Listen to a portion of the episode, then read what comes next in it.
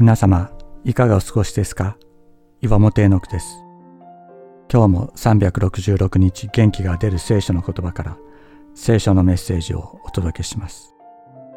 10月18日、信頼。私は自分の欠点や失敗に意気消沈したり、人の欠点や失敗を見て憤ったりすることの多い人間です。そんな時、地は一人でに身を鳴らせるという聖書の言葉が私の心を鎮めてくれます。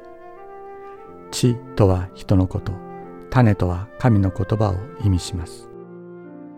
神は人を土の塵でご自分の姿に似せて作られました。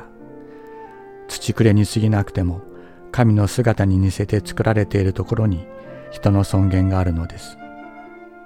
しかし人は神に似た存在であることよりも自分の思いを実現させることを優先させました。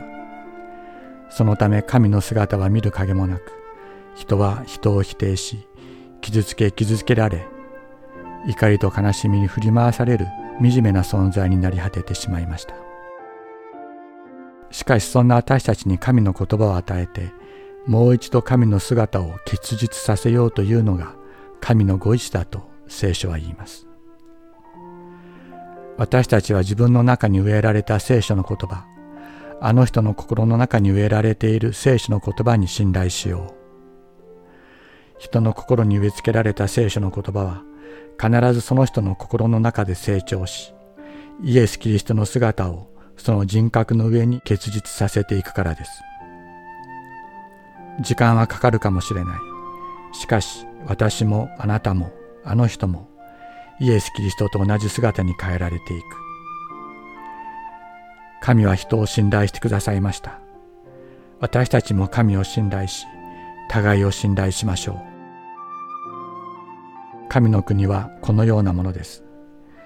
人が地に種をまくと、夜昼寝たり起きたりしているうちに種や芽を出して育ちますが、どのようにしてそうなるのか、その人は知りません。地は一人でに身をならせ、はじめに苗、次に穂、次に多くの実が穂にできます。マルコの福音書4章26から28節